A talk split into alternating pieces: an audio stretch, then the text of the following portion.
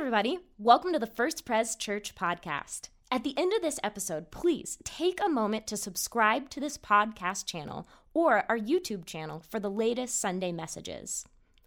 We're so glad that you're listening, and we are praying that the following message inspires you to take your next steps towards Jesus. Good morning, church.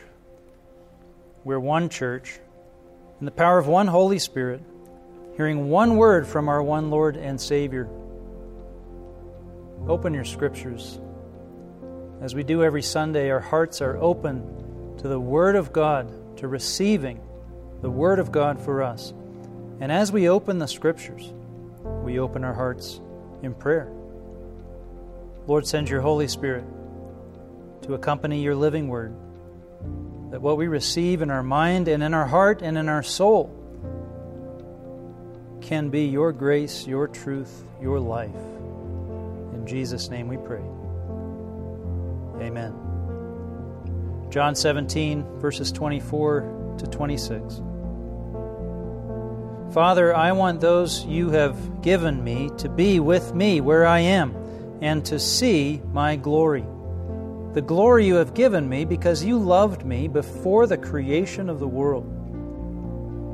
Righteous Father, though the world does not know you, I know you, and they know that you have sent me. I have made you known to them, and will continue to make you known, in order that the love you have for me may be in them, and that I myself may be in them. This is God's Word, and we're grateful.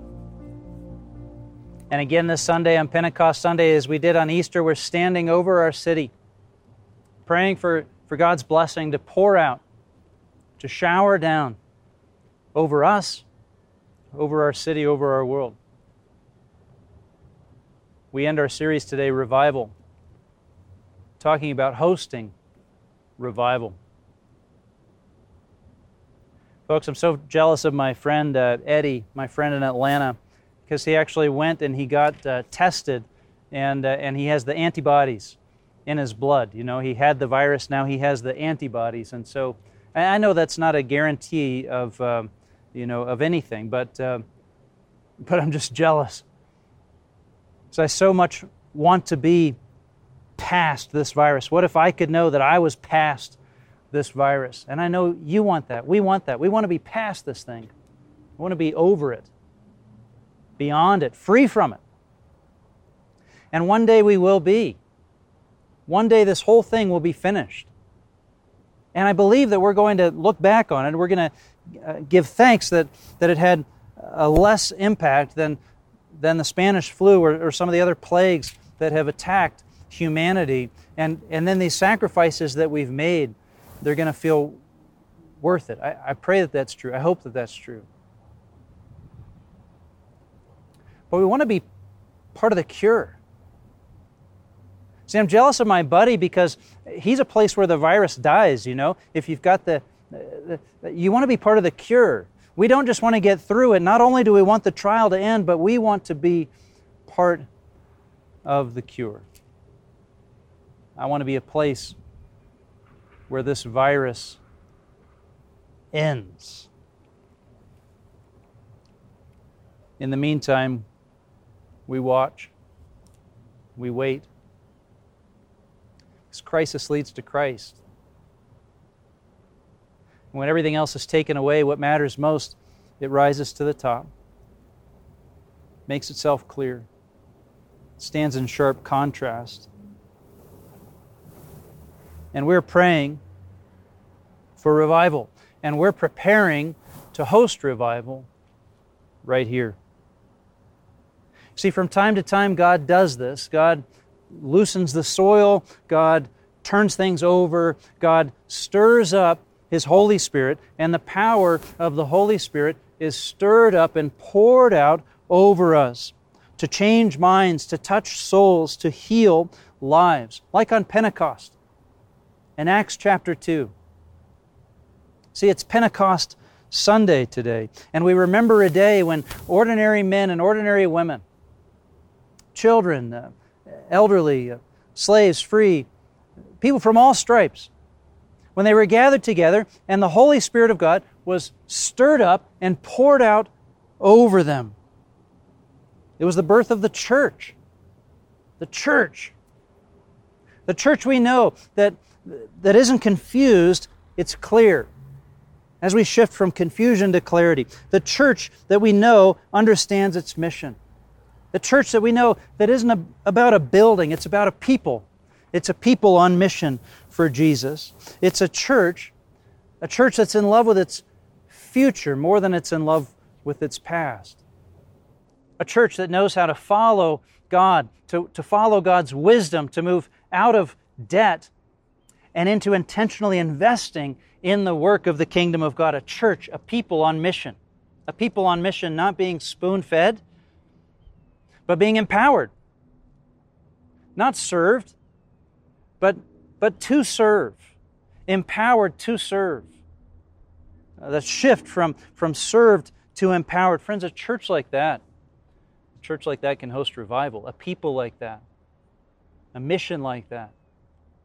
That can be a place where sickness ends and cure begins. That can be a place where, where revival, new life, is hosted in our time and in our lives.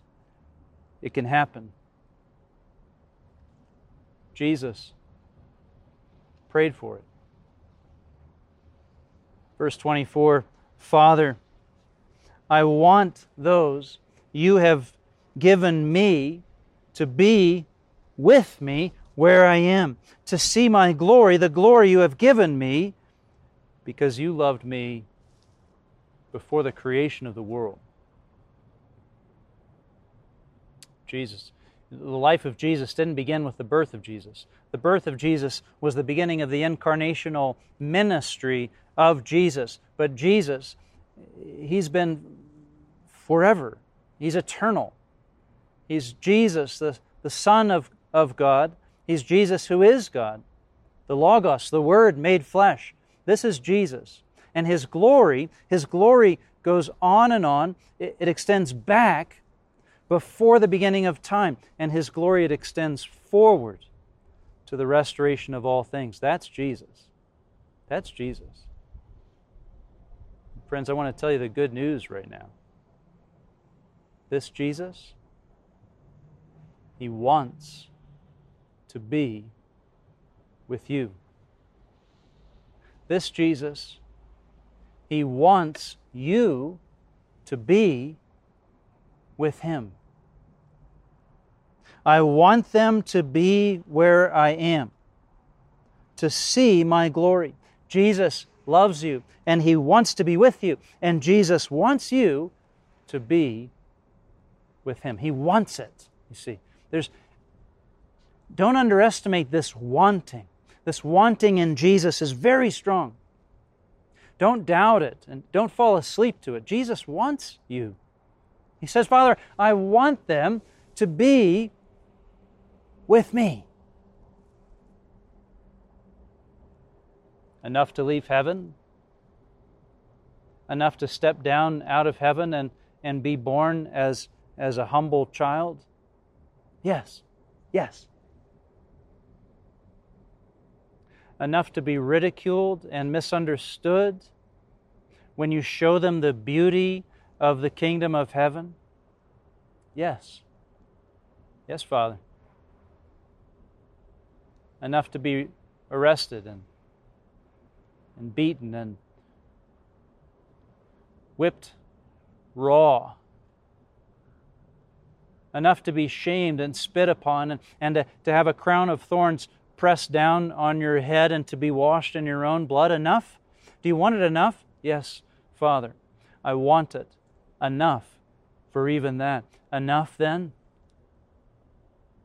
to go down into death itself and carry in yourself the penalty that is on them? Yes.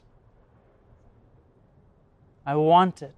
I want them to be with me. I want them to be at home with us Father, I want to be the cure. I want to be the life. I want to be the place where sickness ends and eternal life begins. I want them to be with us. Never doubt this wanting of Jesus. And He will pursue it. He will never give up on it. Jesus wants you cured, restored, made whole. He wants new life born in you, forgiven and redeemed. He wants you so much, so much. He made salvation possible. He came to seek and to save you. And so out of that wanting, you see, um, He was sent. Verse twenty-five, Righteous Father, though the world does not know you, I know you, and they know that you have sent me. Now we come to verse twenty-six. The last line of this prayer we've been studying for six weeks.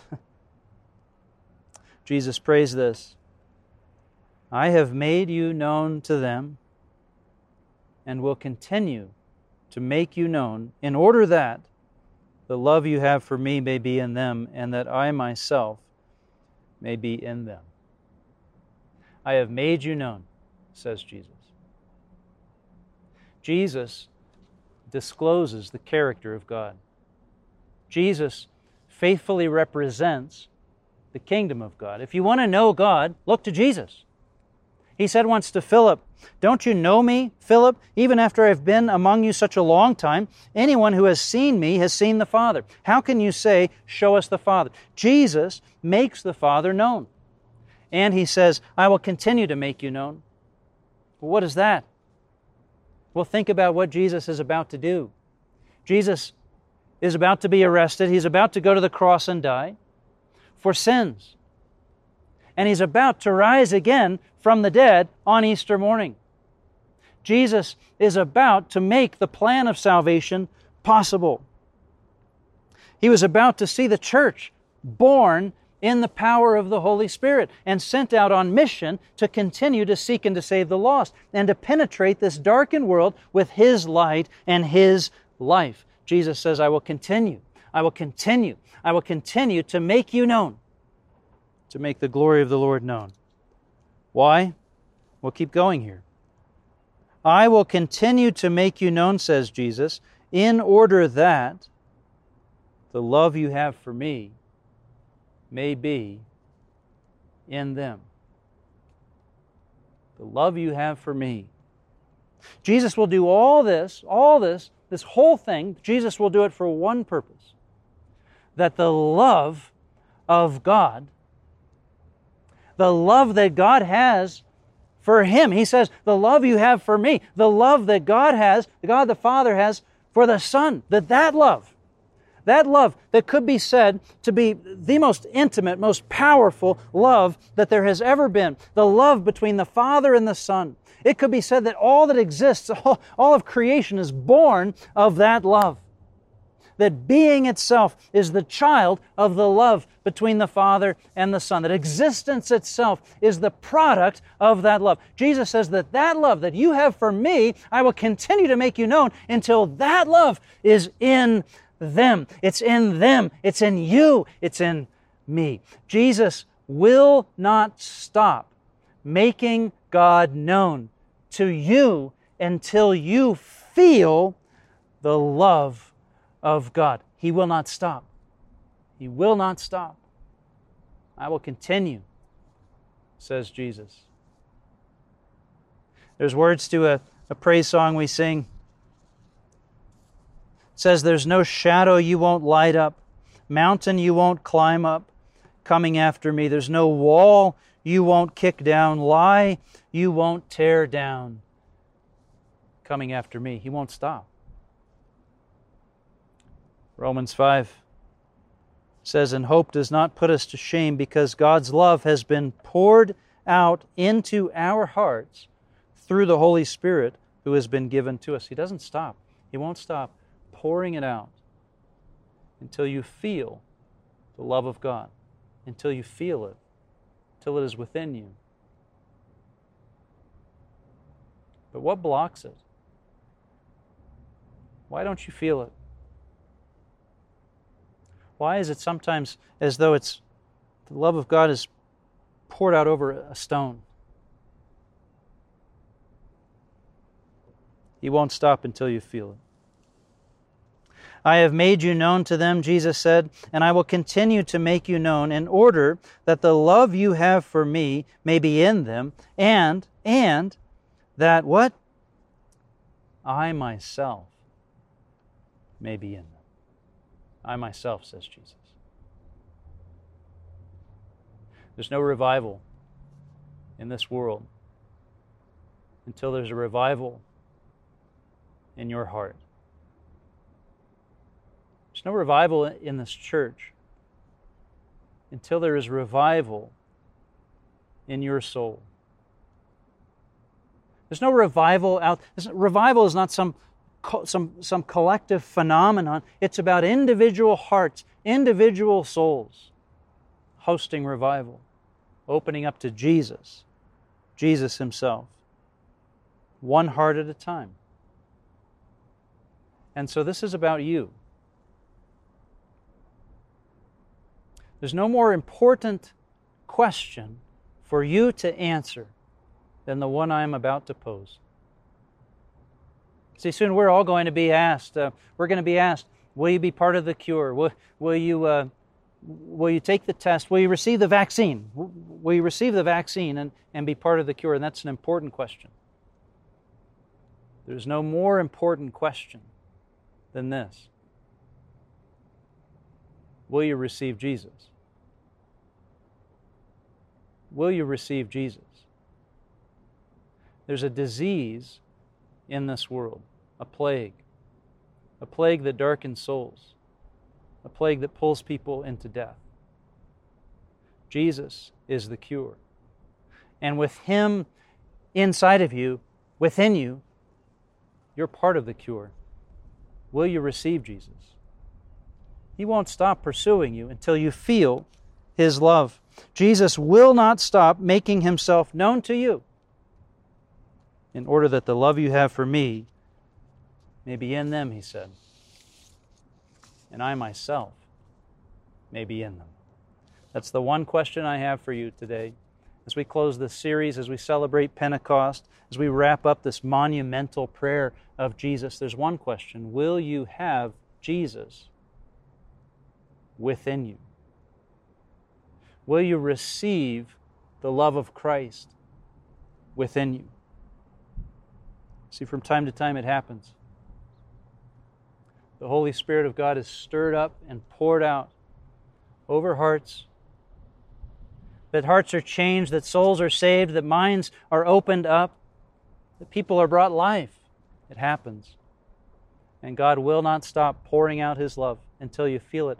But why why sometimes don't you feel it? Why does it feel like it's, it's water off a stone? What is keeping you, what is blocking you from feeling the love of God today? I once uh, sat on the steps of the church with a fifteen-year-old girl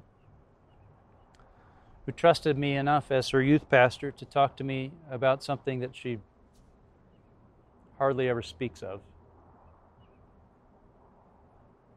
See, she couldn't feel the love of God. And she said, I can't feel it. Whenever I get close to Jesus, uh, I feel dirty. I asked why, and she said, here's the thing. When I was eight years old, I was abused by my older brother. And it just created a, a block. And so we prayed. We prayed that whatever happens to us on the outside of our bodies, we prayed that the Holy Spirit of God would pour out His love inside of us, that we would feel His life inside of us. And she prayed. And she gave her life to Jesus Christ. And the block was removed, and the love of God poured in. She needed restoration. I once knew a man who, who traveled a lot. He was in sales. And he, he cheated on his wife. He, and he hurt her very badly, and the marriage was destroyed. But he gave his life to Jesus. He needed forgiveness, you see.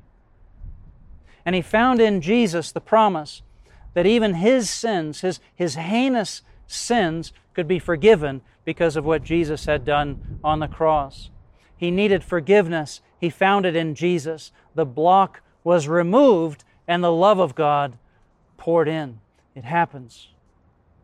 It happens. I once baptized a lieutenant colonel three weeks before he flew over to Iraq, and I asked him, why now, at age forty-two, are you ready to be baptized? And he said to me, well, I, I knew that God loved people. I knew that God loved people, but, but it never occurred to me that God loved me.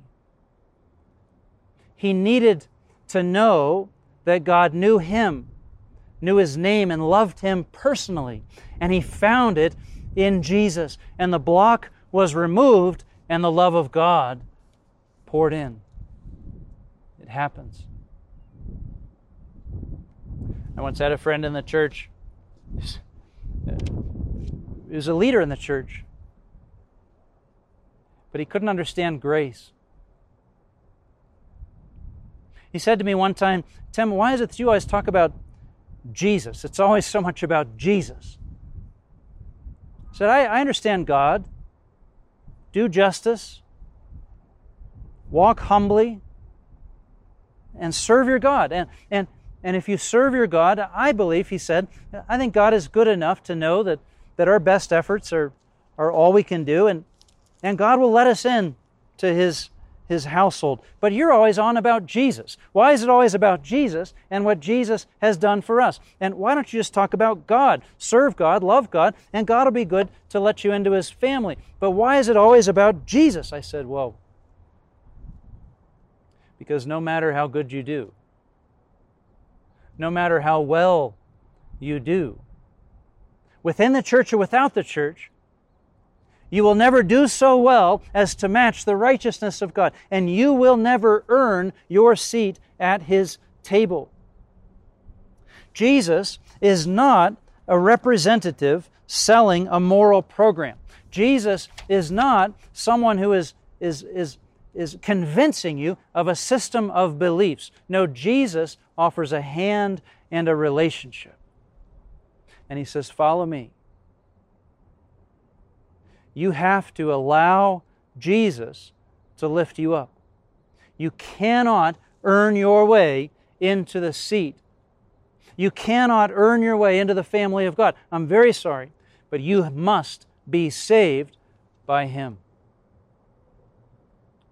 A few months later, my friend was giving his testimony at a men's retreat.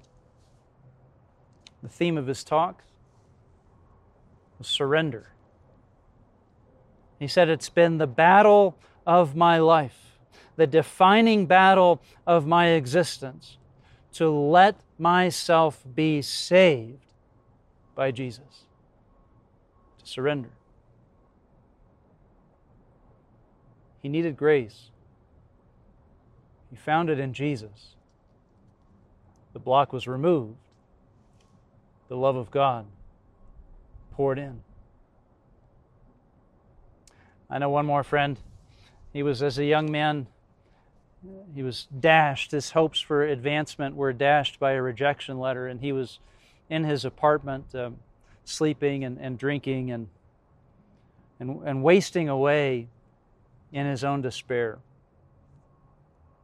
He was watching television, and the and the T V show that he was watching came to a close, and and and behind it came uh, a Billy Graham crusade. And he said, I wanted to get up and turn it off. But when he went to get up to turn it off, he felt like he was being held down, like there was, he couldn't get up. And he couldn't turn his eyes away. And through the screen came the gospel. And through that screen came the good news of Jesus Christ. And it poured into his life. And the next thing he knew, he was on his knees, giving his life to Jesus as his Lord and his Savior. It happens. He needed hope, and he found it in Jesus, and the block was removed, and the love of God poured in. So I want to ask you, I want to ask you, will you allow the Holy Spirit of God into your life? Will you allow the love of God into your heart? The Holy Spirit of God from time to time is stirred up and poured out onto people's hearts, and the block is removed, and the love of God pours in, and it can be yours today. For all the different things that you've received through this screen that you're staring at right now, I stand right here to represent the truth to you. You can know the love of God today in Jesus Christ. You can have new life in Him. The love of God can come to you right now in Jesus. He prayed for it. I have prayed, he said. I have made you known to them and will continue to make you known in order that the love you have for me may be in them and that I myself may be in them. That's what Jesus prayed. Let me tell you, if you want to if you want to sit in on somebody's prayers, I say, if you want to watch for something to come true, I bet, I think you should listen in to the prayers of Jesus and watch for that to happen. Jesus prayed that you would know the love of God, that you would have Him within you. Some seasons, some eras of history, they're so comfortable they lull us to sleep. But there are other times, there are other moments, like the moment we're in right now. Moments that shake us, that, that rattle us to our core, that cause us to, to question the answers that we've had, that cause us to look again and to open our hearts to something new. Crisis leads to Christ. Jesus makes the love of God known, and the ministry of Jesus can be yours right now. The answers to His prayers for you can be yours right now if you open your heart to Him. Jesus said, "Behold, I stand at the door and knock. If anyone hears my voice and opens the door, I will come in and eat with that person, and they with me." If our church is going to host revival, friends, it means that you and I, we host revival. Now I'm going to, I'm going to invite you to follow me in a prayer right now. A simple prayer to open the door, to remove the block, to allow the love of God to pour in. If you're alone right now watching this, it's very easy to come to salvation and eternal life in Jesus Christ. Just follow along with me and open your heart to Him. He's the one knocking. He's the one coming into your life. He's the one who prayed for you. He's the one who wants you. And He's coming to you right now. He's coming towards you right now. If you're in a, a small group of people, you may feel more, uh, more sensitive, more maybe embarrassed. But maybe everyone in the room is willing to pray this prayer along with you. Or maybe simply it's in the silence of your heart. That's okay. Jesus hears you. He sees you. He knows you. He can hear your prayers. I want to invite you to follow along with me and open your heart to the love of Jesus right now. And host revival. Host new life. So close your eyes with me where you are. Close your eyes and follow along. Lord Jesus Christ, I open my heart to you. Forgive my sins. Remove whatever blocks your way. Pour out your love in me. Thank you for giving your life. Now I give you mine. In Jesus' name, amen. Amen. Amen. New life in Christ. Revival. It is yours in Jesus Christ. Hallelujah. Amen. Hey, once again, thanks for listening. If you live in the Colorado Springs area, we would love to meet you on a Sunday morning. To plan your visit, head to our website at first pres cos dot org. That's F I R S T P R E S C O S dot org.